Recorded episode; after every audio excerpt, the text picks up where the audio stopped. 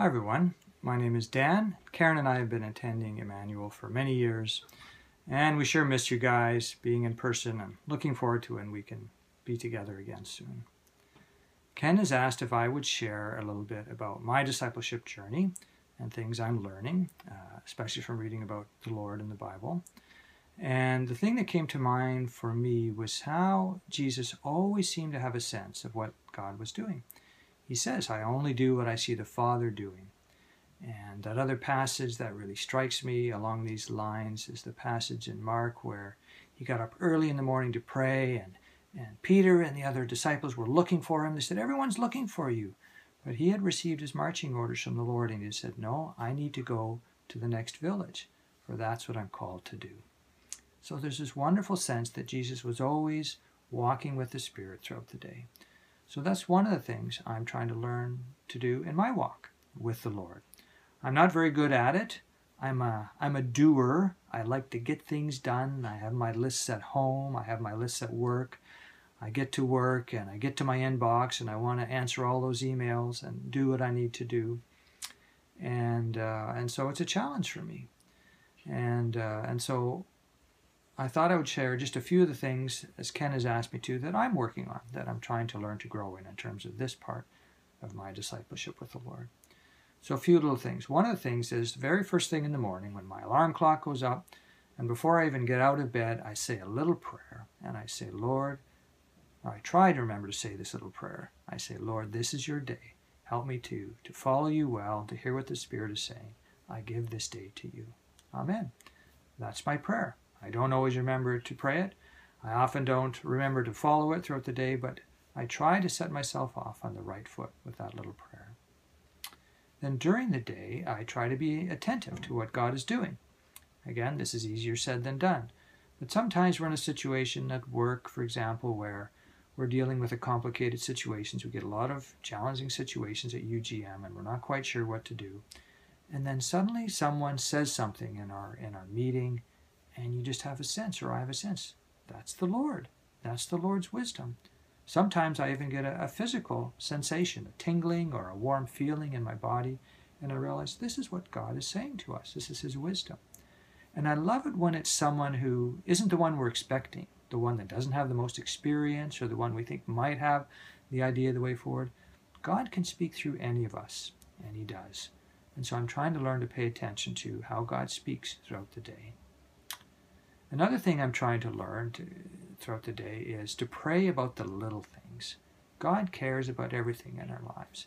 Sometimes I'm working on something, maybe I'm working on a financial spreadsheet or something, and I can't quite figure out why the numbers aren't lined up. And I'm getting frustrated, and finally, after struggling for a while, the thought pops into my head oh, I can pray about this. I remember. And I say a little prayer. Now we have to be careful because God isn't a big answering machine that always gives us what we want. We, we know that's the case. But I'm amazed at how many times when I remember, finally remember, to say that little prayer, and then something pops into my mind or something comes up where I figure out the way forward. So I'm trying to learn to remember to pray just throughout the day when the little things come up. And finally, one other thing I'm trying to learn to do and trying as I pay attention to the Lord is to try to hear his voice. Now again, we have to be careful with this. I we all have a lot of self-talk in our heads. It's easy to be saying things to ourselves, but every now and then we hear those words and realize, "Oh, I think that was the Lord." A couple of weeks ago, I received an email to our leadership team, and I knew that in my colleague in the office beside me, I, I knew this would be a hard email for him to, to for him to hear. And I felt right away these words go through my mind. You go talk to him right now. And so I did. I don't know if that was the Lord. Might have been. Might have just been my own thought. But either way, it was the right thing to do. And I mostly just listened to my colleague. And so I'm trying to learn to pay attention to when those words in my mind might actually be the Lord and to, to discern when those are the Lord.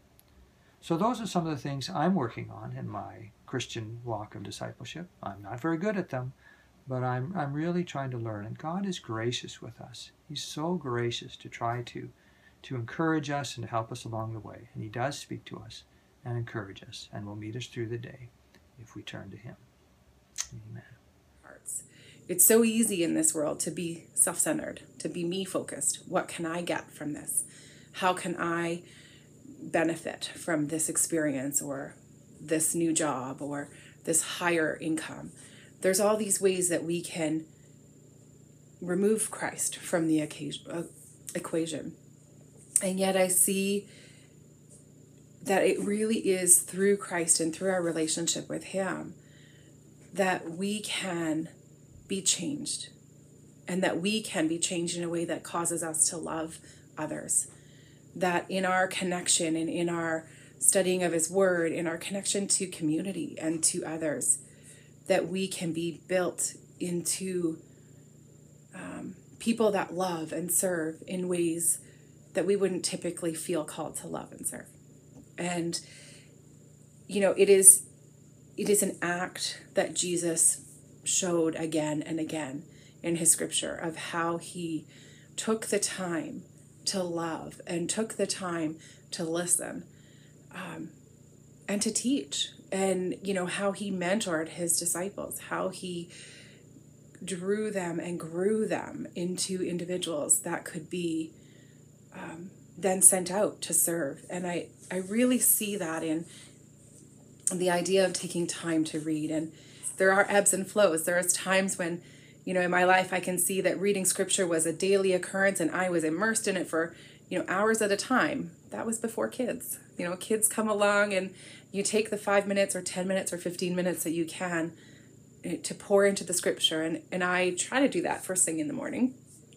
Um, and another piece and a reminder is is to have music that is a reflection of Christ and to be able to listen to music. And for me that that music is a reminder of the scriptures and, and is a way to reconnect with the scripture and to be reminded of the character of who God is and, and how we saw that in Christ and, and how um, Jesus' life was authentic and he reflected an authenticity that treated others with such love and um, love that required action, love that drew out um, demons, love that, you know, was able to remove illness, was able to heal broken.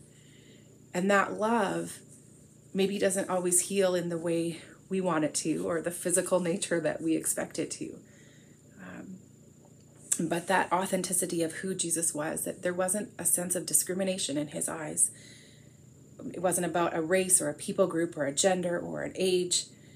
He spoke the truth. He spoke the truth and he wanted that authenticity, that love relationship with with humanity, with God's creation. And um, our relationship to him and our spending time in the word can grow us and can change us to be more like Him. And as we are drawn to follow Christ and are, as we are drawn to learn more about Him,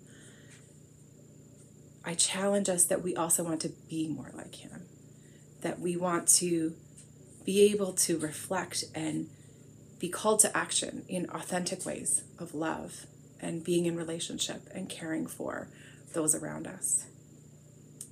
And I just am reminded that, you know, we're called to action, but it's not about being noticed or being known.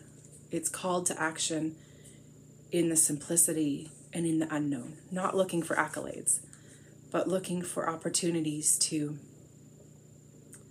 really just be connected and love one another and and to reach out to our neighbor, to reach out to those around us, especially in this pandemic, of how we can love because of how Christ has loved us and because of the example he has shown.